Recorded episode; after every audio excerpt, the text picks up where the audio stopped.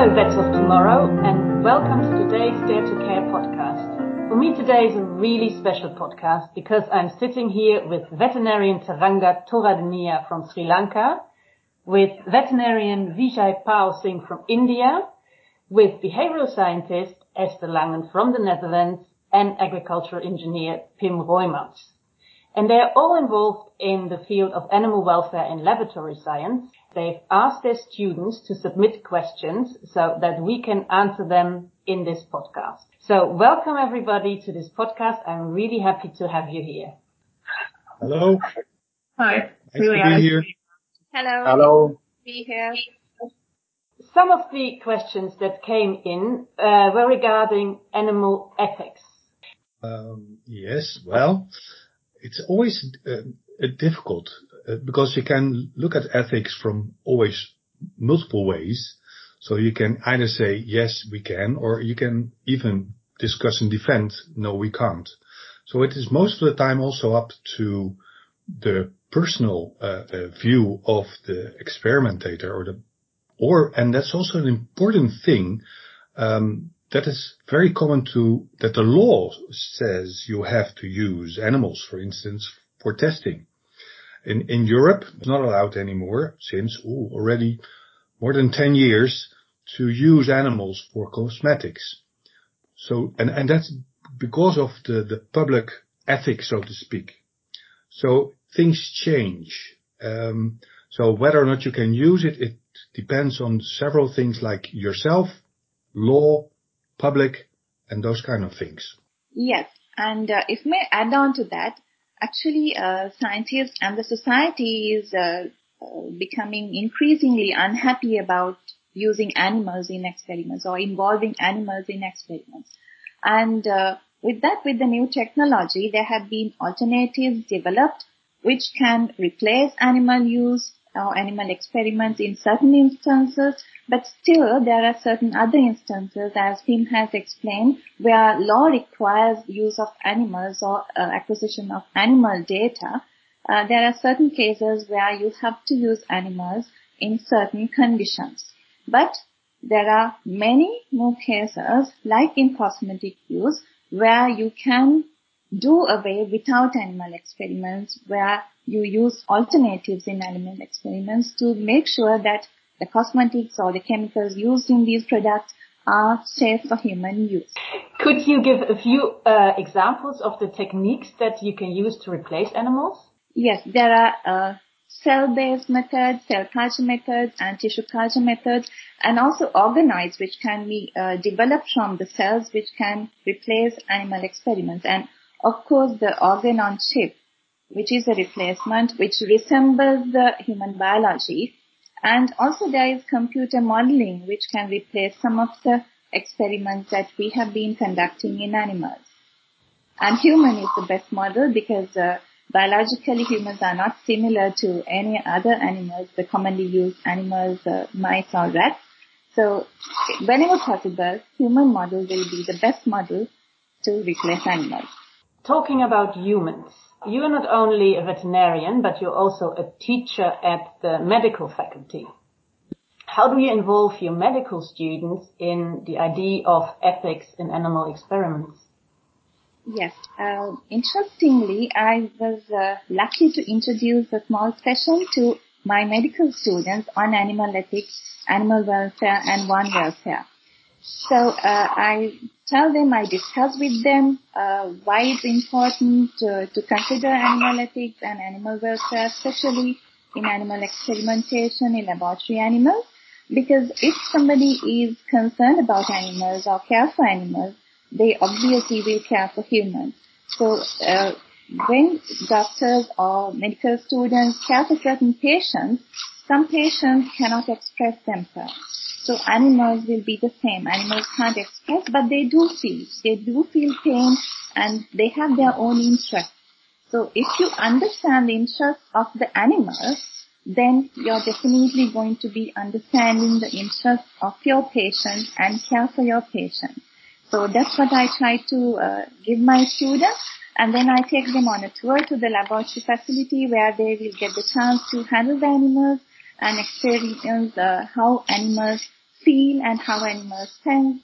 So they are more careful in handling animals and treating animals and obviously in future uh, when they treat their patients.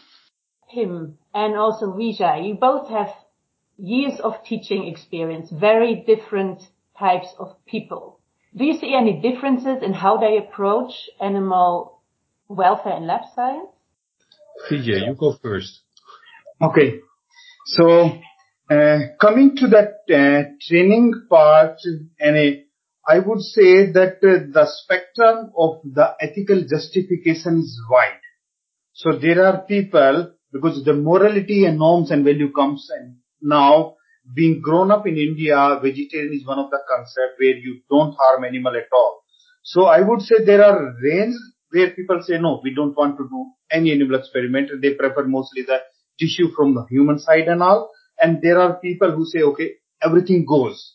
So the spectrum of ethical justification is quite wide and uh, it is uh, now the ethics which is basically coming from the regulator that you have to have ethical committee and you have to justify the pain as well as the benefit that comes out of it. And if justification is proper, which what we are doing in our uh, course that we are doing with Utrecht University uh, two weeks course, residential course, now the the question that you asked, what the training helps?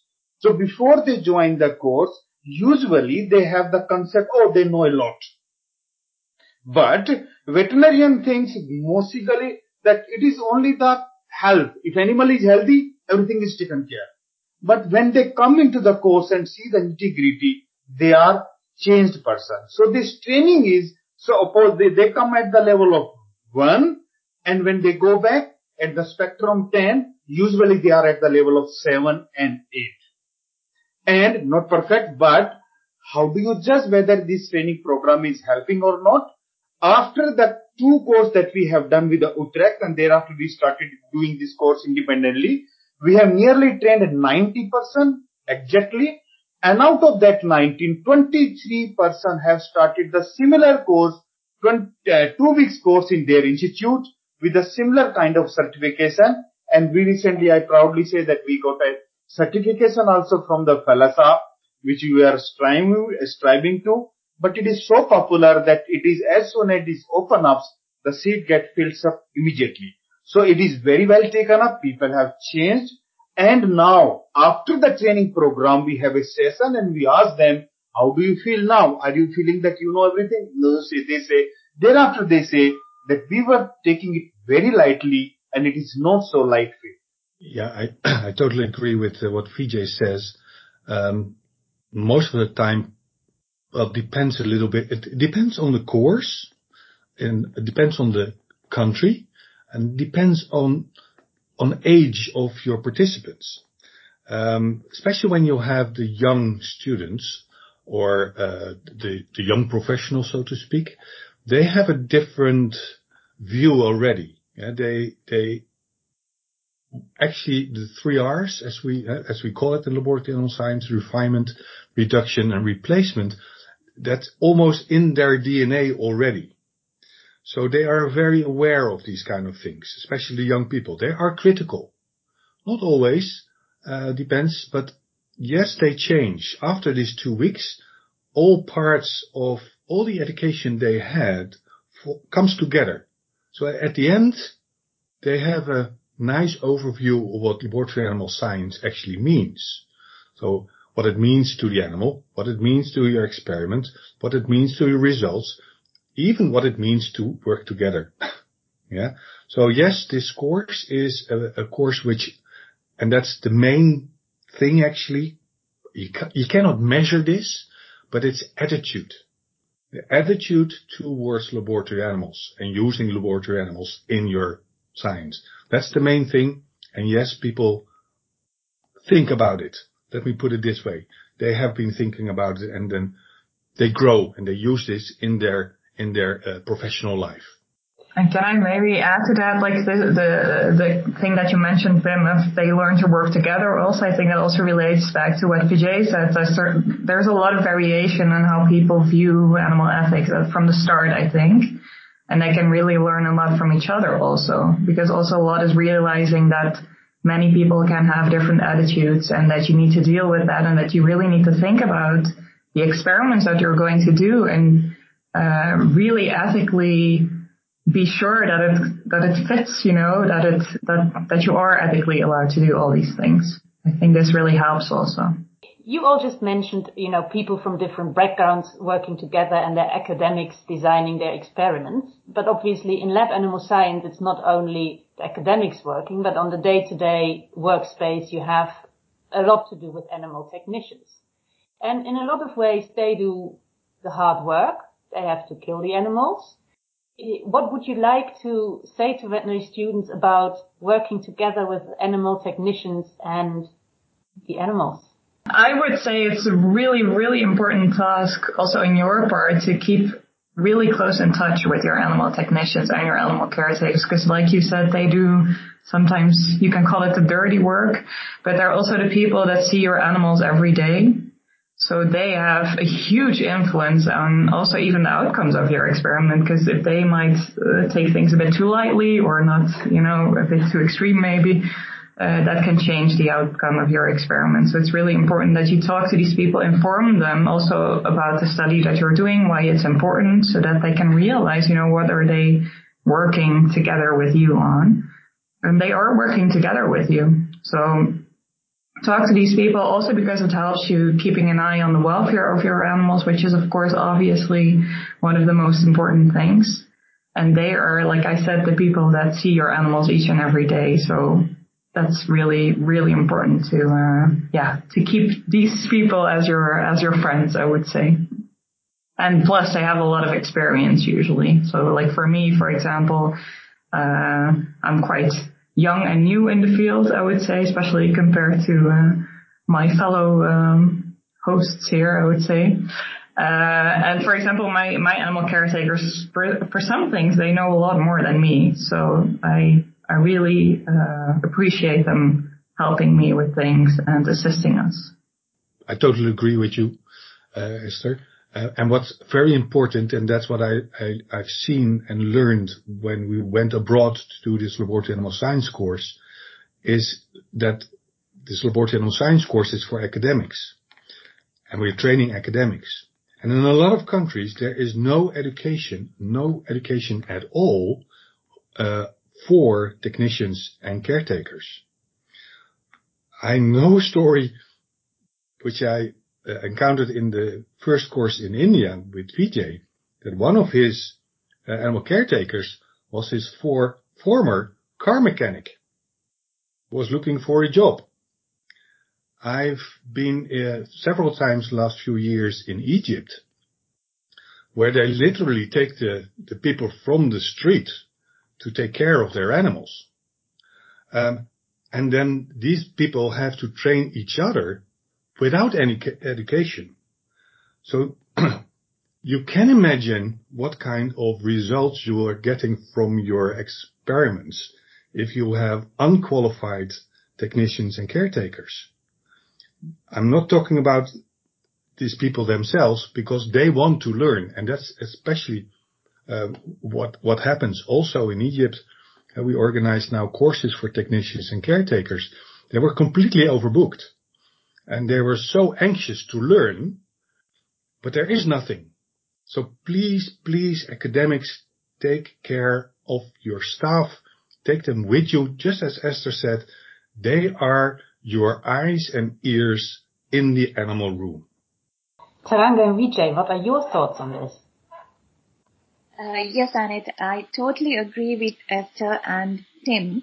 Yes, we have to uh, educate them. When I do courses, I usually involve the animal caretakers and the technicians in our facility and invite other technical people and the caretakers also so that we can learn together and discuss together and discuss the issues they have and uh, we are actually planning some courses for the uh, animal caretakers and the workers in the animal facility so that uh, in our own native language because sometimes they don't express themselves because of the language barrier. So uh, we have to plan courses in our native language so that they'll be free to express and of course the students uh, interact one to one with the caretakers obviously and uh, they learn from them because they have a vast uh, experience on animal experiments, I mean, uh, uh, animals involved in experiments and also the behavior, although they have not technically learned uh, about these things. Uh, I, I, I would like to add here, as been pointed out by Pim, that I, I, I just picked up all my technician from either from they were mechanic or they were the distributor of the newspaper and all. But I would find they were very, very keen learner. They are your first hand information that they give to you. Like if you are inducing the model for diabetes and you are giving streptozotocin injection, it is they who will come and tell us that bedding is getting better fast and fast. So we have to change the bedding more frequently. And they are the person who are really your friend at first. Whatever you plan, they were the first. But in India, there is no specific course which is designed for the technician. So this our course became popular and I just want to tell you statistics. We have 1600 registered organizations who are doing animal experiments and we are also the largest generic med- med- uh, medicine producer and vaccine producer. So there is a great demand for the vet, especially the vet student to be trained in laboratory animal science, but we have no institutionalized course. And in the veterinary school, there is a there is a one or two credit things which is for laboratory animal as well as for wild animal, but there is no means, means a strong institutionalized course for laboratory animal science. So I think this is a very good field for the upcoming veteran as we have a lot of uh, this uh, new specialty coming up for uh, doing experiments on animal and your technicians or your attendants are the first hand uh, person who give the right information very very good stories from our courses. And they are also the very very keen learner. They always ask for extra time after the course that I did not get this. Tell tell me and teach me. And this we used to do with our team from Netherlands. Thank you.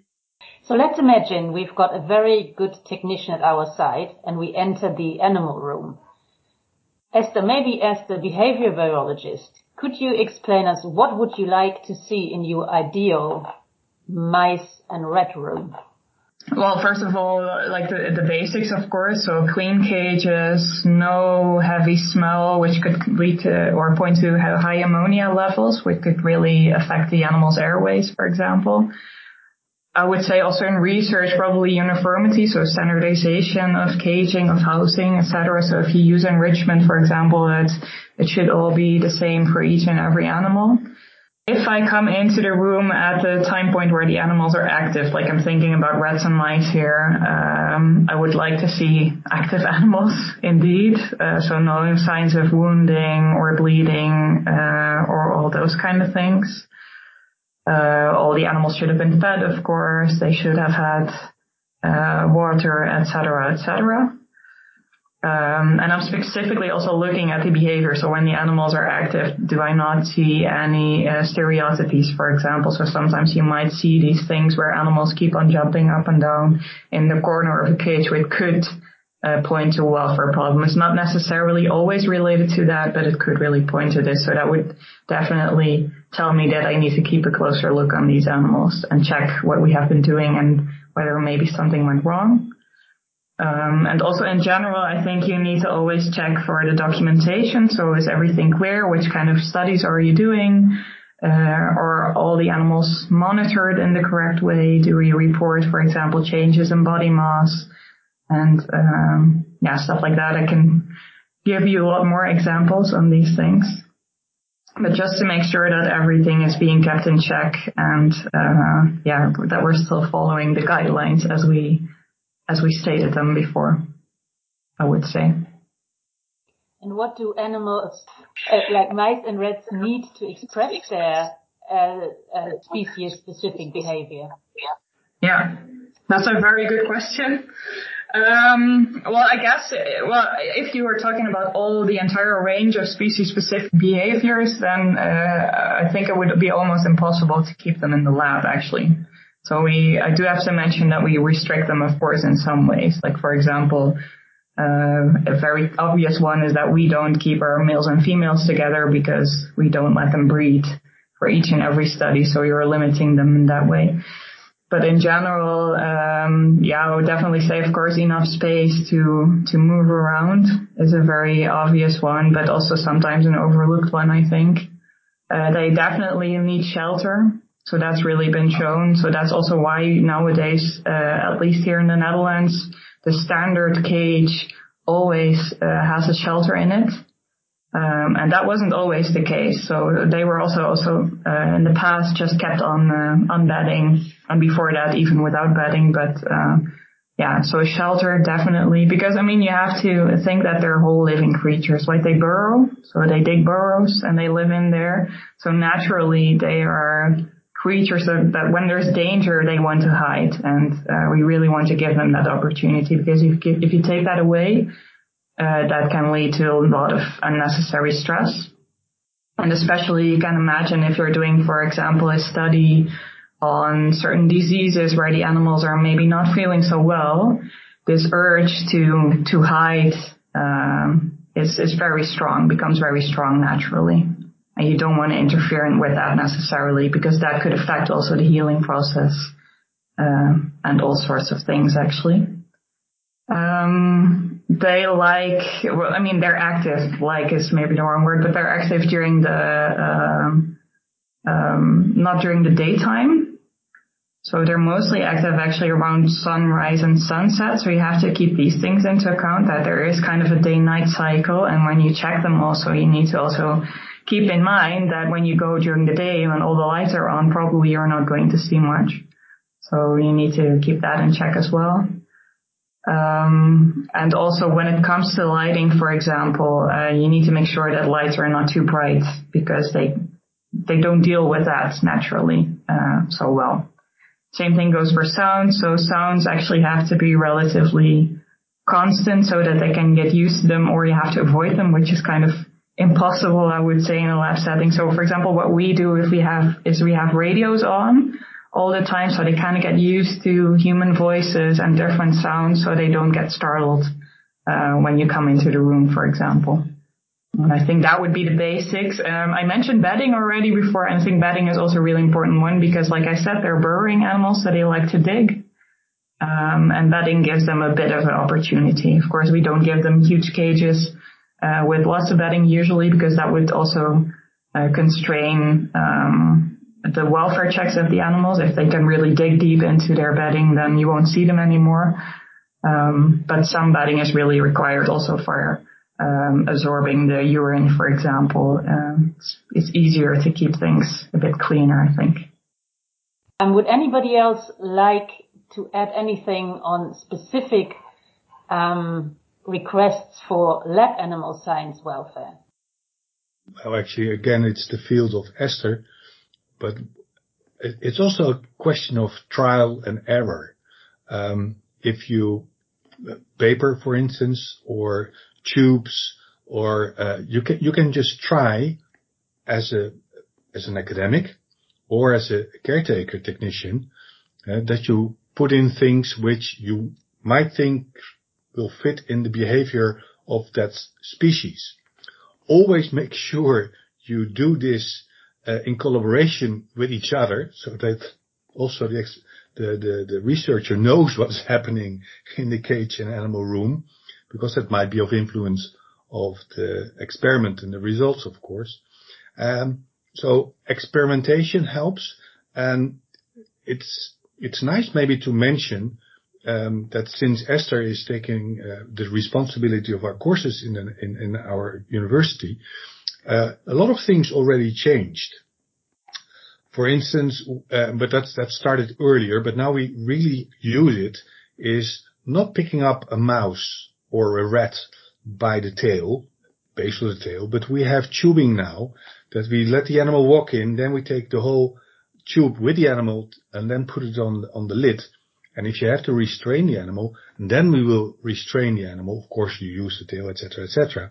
But that part from out of the cage on the lid, it's hardly any uh, stress for the animal. So that you, you skip that one. So you will have happier animals. And as one of my my colleagues always say, uh, says, happy animals make good research. And that's what you want. You want to have as stressless as possible animals, not completely stressless because they need the stress like we do to obtain uh, uh, the, the right um, uh, to be a, good animal, so to speak. Um, another important thing is, um, and especially also for the caretakers and technicians, but also for the researcher, when you enter a room, one of the first things will be to scan, to scan the room, and it's exactly what uh, Esther just said, to scan on light, sound, uh, food, etc. But you, you, you look around your room and you should see immediately if something is wrong. Um, veterinarians should be trained in this way because if they enter a stable, then they should be able to see, okay, that one is standing properly, that is laying on the floor because that, but that's a normal uh, behavior and that, oh, there's something wrong. And that's something also what you have to learn by experience to see quickly whether things are good or bad. So scanning is important. Yeah, and just I would like to add here what uh, Esther already pointed out that it's very, very important to understand that these animals are nocturnal animals. So whenever we do and try to get some data out of them, we should try to get them in a very, very active state. Usually in most of the animal facility, what we see that the uh, light and dark cycle is matched for our convenience. So that is very important first that we have to know them that they are nocturnal animal. Also, when we are trying to get some data, I can give an example that when we are asking them to sit in a chamber like in plethysmograph or some for measuring their uh, blood pressure and all, it is important to let some of the urine and feces of some other animal be there, not to be very clean, so that other animal don't feel stressed when it is completely spotlessly clean. Another animal come yeah, either have some disadvantage also, it may spread infection, but it is important when another animal come in such environment where other animal already been there, so they feel little bit very relaxed and you get quickly the adaptation and also the reading which is more scientifically correct and also reproducible. That two point I, I have to add. Uh, yes, Annette, to add on, actually we have to remember now these lab animals we are breeding them in captivity. They are free animals, they have been free animals, but we have made them uh, now captive animals. So it's our responsibility, our duty to keep trouble away from them. Actually, uh, humans and non-human animals, humans are animals actually, so that's why I'm saying humans as well as non-human animals have common interests like staying away from trouble and avoiding pain, avoiding trouble. So if these animals have been free, then they would keep away from trouble. But what happens now is you're keeping them in cages. So imagine a situation where a cat comes into the animal house where the rats are.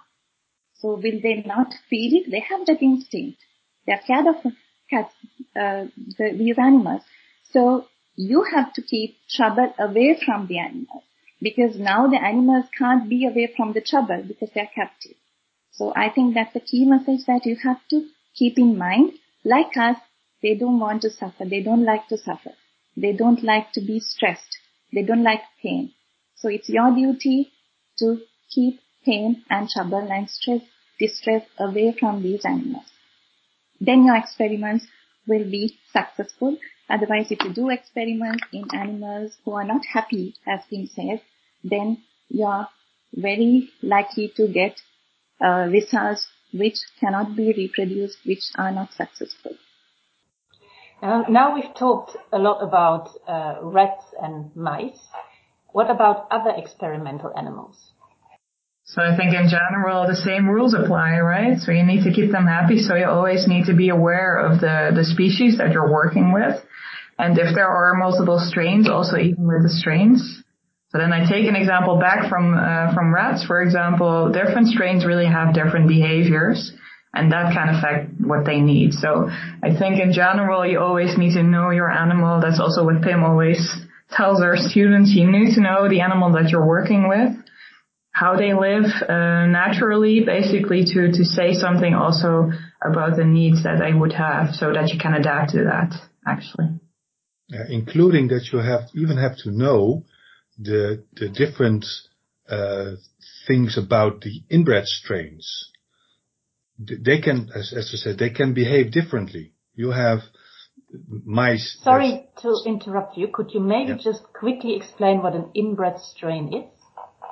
An inbred strain, we have mice, rats, a lot of uh, rodents, even rabbits and guinea pigs also, that have been bred for 20 generations brother sister. And so that's inbred, really inbred, so that you will get 100% homozygote animals. So uh, genetically, they're all the same. And that's part of the, they call it genetical standardization. And that's what you want actually also in, well, there is a different school coming up. They're talking about wildlings. So keep your mice and rats as diverse in DNA as possible. But there's two schools now, so let's stick to the inbred strain. So they are all more or less the same, so they will respond more or less the same to the treatment you're going to give to these animals, for instance, when you're doing a study on uh, uh, medicines. Yeah, so it's a standardization of animals, and the reason of that one is you probably need less animals. So inbred strains really mean inbred animals. 20 generations, at least. Yeah. Whether or not, just like Esther said, whether you're not working with a mouse or with a cow or with a dog, it's a animal and they all have this, the same intrinsic value. Coming to the different animal, I, I have the privilege to work with a very unique animal that is buffalo. And in the buffalo, we worked, uh, we try, we proved that buffalo is the right model for vitiligo. Vitiligo is the white patches which comes into the dermis. So, and it is, uh, it is always good as Pim has emphasized to know your species. So if you are working with buffalo, you should know what buffalo want. Buffalo don't want cage, buffalo don't want this very clean this thing, but they like to go to the pond and sitting into the water, they want to ruminate. So this is what we learned in our uh, means vitiligo research. So it's very important to understand the intrinsic and extrinsic value. Extrinsic value we say it is what we get out of animal. Like we get from animal data, we get from animal our milk, we get from animal our wool or whatever. And when coming to the intrinsic value, intrinsic value that is what is important in their species. Nobody can take away the value that you have. I being Vijay Pal Singh have some value, intrinsic value. It is my value. Nobody can take away that one. So every animal have their value and we must try to give their intrinsic, understanding their intrinsic value, we should try to give them the maximum possible environment that they feel good about it. Like if it is buffalo, the pond, if it is a uh, pig, then we should provide them the area where they can snout and do this, uh, do the rooting behavior. If it is a poultry, so they can fly, not in the A4 size case.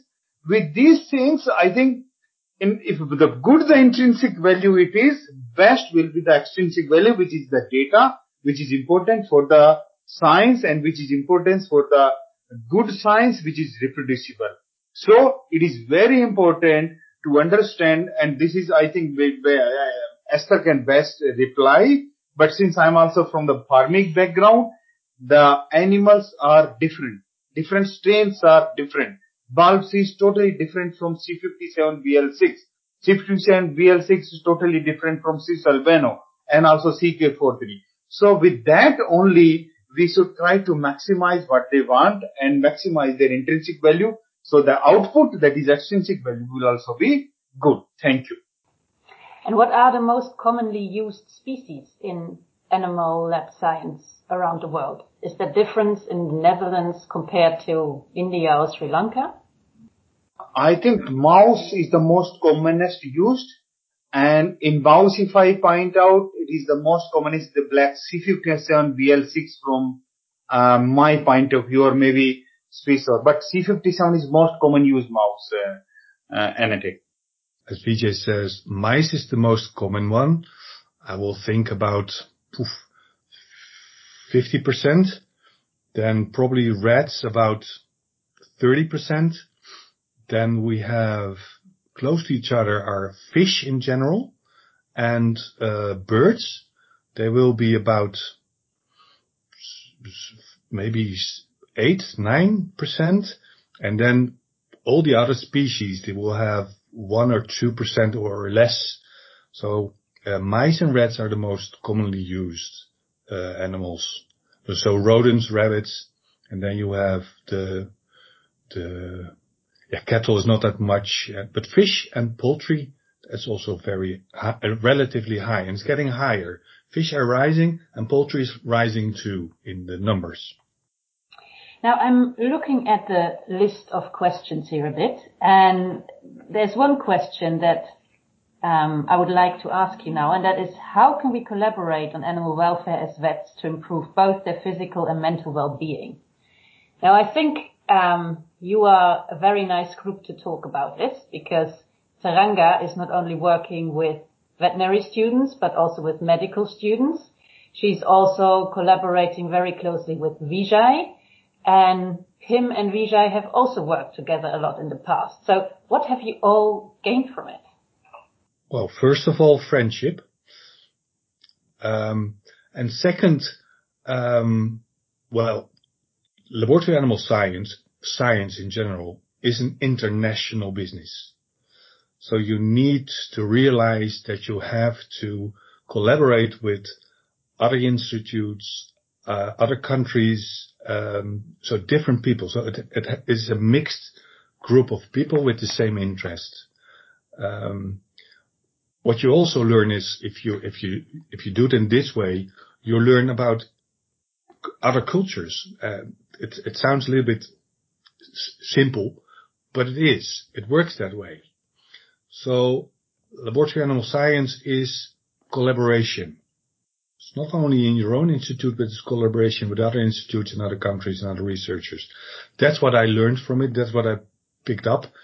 And that's what it makes, that makes it also nice that you can, in this way, especially when you're teaching, you can travel around the world and give to people, give your knowledge to people so that they can improve because the whole circus of the international course on laboratory animal science is, I will not say that we in the Netherlands and Europe are perfect, far from this, but we have an advantage on this on this issue of laboratory animal science. And there's a lot of still questions and things to improve in other countries. And bringing your knowledge to other countries where people can learn and higher their standards. And actually it's all because of better science and better welfare for the animals. So it's, again, it's a it's a plus plus, it's a win-win situation. And, and, and that's what you learn from working together with different countries, cultures and people. That's what I learned from it.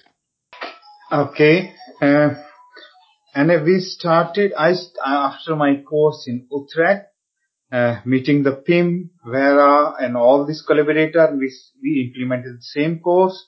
Then, uh, I met, uh, Dr. Tharanga and we did a workshop there and we are continuously doing workshop there and we are getting a very good response. Then we met Lokoman, we went to Malaysia, then Hui, Indonesia. But what I would like to say that you are asking physical and mental being.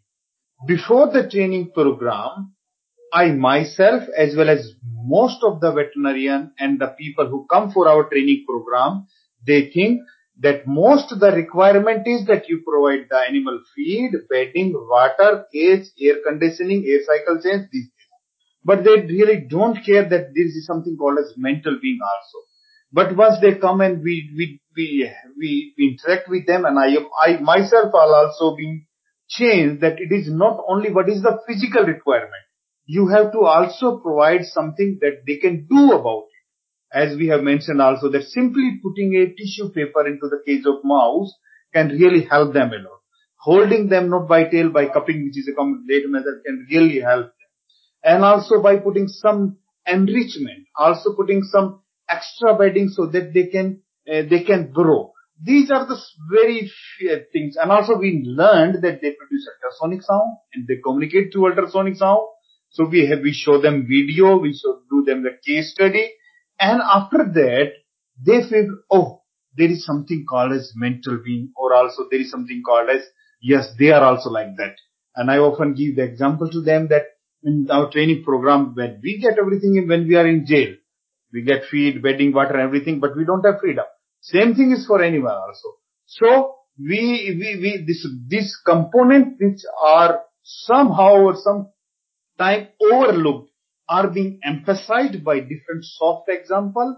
And we people usually become fan of him when he is teaching in our courses and everybody start to call him professor and he's very good in that basically. So it is the is a collaboration have taken us to all part of the world and also collaboration have I personally feel very satisfied that it had led to lot of people who are changed because now I get invitation from all over India to organize course here and there. So it is basically collaboration which is holistic and which people demand when they see the quality especially the students ask how we can collaborate and get involved in the work that we do, which is really encouraging because I think that we have to instill these qualities from childhood, from school days, to care about animals, to think about their pain and think about their well-being, welfare, so that the uh, society as a whole will be a happy society at the end. So I think we are to take this uh, training to all parts of Sri Lanka, all parts of Asia particularly, because as Pim says that we have to collaborate because you're at advantage in uh, uh, developing world where things are a little better sometimes. So it's always good to collaborate and share resources and experience so that we can change the people, participants who undergo our training, which is really rewarding as well. Now, I'm uh, picking up on um, one of the other questions, and that is how can vet students connect? Uh, for veterinary students, uh, talk to each other, but maybe also talk to, for example, uh, uh, people in the behavioral field, because especially I think you're very well educated. You really have a huge advantage when it comes to uh, investigating and saying something about an animal's physical health. Um, but well, I'm speaking from my own experiences here in the Netherlands. I think that veterinary students, uh, how they're being taught about uh, animal welfare, animal behavior, so mostly their mental health, is is a smaller part. It's not not there, but they know a bit less. So I think it's really worthwhile actually to also uh, spread your wings, so to say, and talk to other people about these issues. I think you can learn a lot from that and cooperate. So talk to each other, learn from each other. That's, I think, the most important thing. Um, and also be aware that you also have huge skills uh, that can help improve animal welfare. Yeah. So you you definitely have a big big part to play uh, in that respect. And as long as you take that seriously, I think, uh, and co- cooperate with other people, I think um, yeah, you will end up at a really good place. So I think the best example that COVID have opened us is the corona is that we can do a lot even without meeting physically. And one of the best is that we are sitting across different part of world and doing and learning. And um, uh, as far as the laboratory animal science is concerned, the collaborations we are developing a network is happening a lot. But I think laboratory animal science for the teaching part, we are still waiting that because that cannot be done online. So that if corona restriction goes and we can, we can start working physically. But yes, the corona have given us the opportunity to connect uh, in the way that we never thought before. And there is a possibility of doing international virtual conferences that is happening a lot nowadays. In fact, of course, we don't know. We like to meet physically, but I think the new avenues are there which we should explore by meeting people across the world without the restriction of visa and also the funding issues. I want to quickly go back to the previous point because I just realized something also. I, I think I really want to say to these students, keep on asking your questions. And don't take everything for granted. That's also a big thing, I think. That a lot of people do things a certain way because they have been doing it forever. But uh, you're the new person here, um, and you can actually help them, maybe keeping them on their toes, so to say. Yes, I, I should reiterate that. Don't take things for granted and keep on asking questions. I'm so grateful to the vet students who ask these questions. Uh, so that shows the enthusiasm um, please keep asking questions and uh, we'll be happy to connect you to uh, seek knowledge in whatever way that you would like to do it. Uh, and uh, we can have these uh, connections and discussions online without meeting physically. And of course, it's good to have training on site where you really feel the animals and learn to handle the animals in the correct way so that uh, you will learn better. But until such time, please keep on asking questions and keep that critical mind open and leave space for learning. There's no end for your enrichment, for your learning. If I can add to that one, being the most senior one in this group, let me put it this way. Um, I just mentioned in the beginning that we are now using this tube to pick up animals from the cage and then transport them without touching their tail, or when you have to, then you put it on the lid.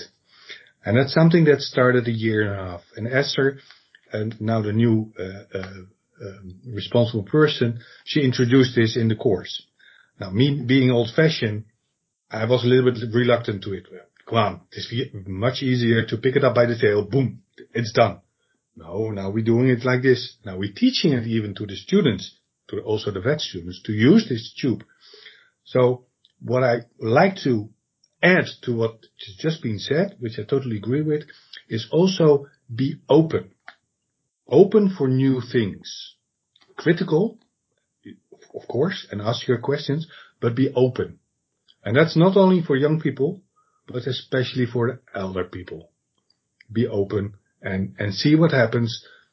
Of course, you have to be convinced that it works, but most of the time, just let it happen, see what happens, and then you might be convinced and you change things. We changed a lot the last year. Like another thing is we, normally we, and talking about what we always did, we had 10, and, 10 mice in one cage. Now we have 5 mice in the cage. And it works as good for it, it's okay for the mice, and it also works for the students. So we have less animals. And that's the R of reduction.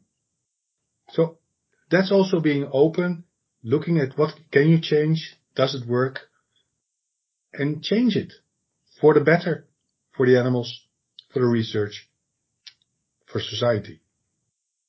Now, thank you all so very much answering the students and also be really open, not only about what you know, but also about how you feel and what you want students to know from your position. And I do hope that lots of students do feel inspired to ask more questions and to ask the teachers actively on ways to how to collaborate maybe with students in other countries. So thank you all very, very much.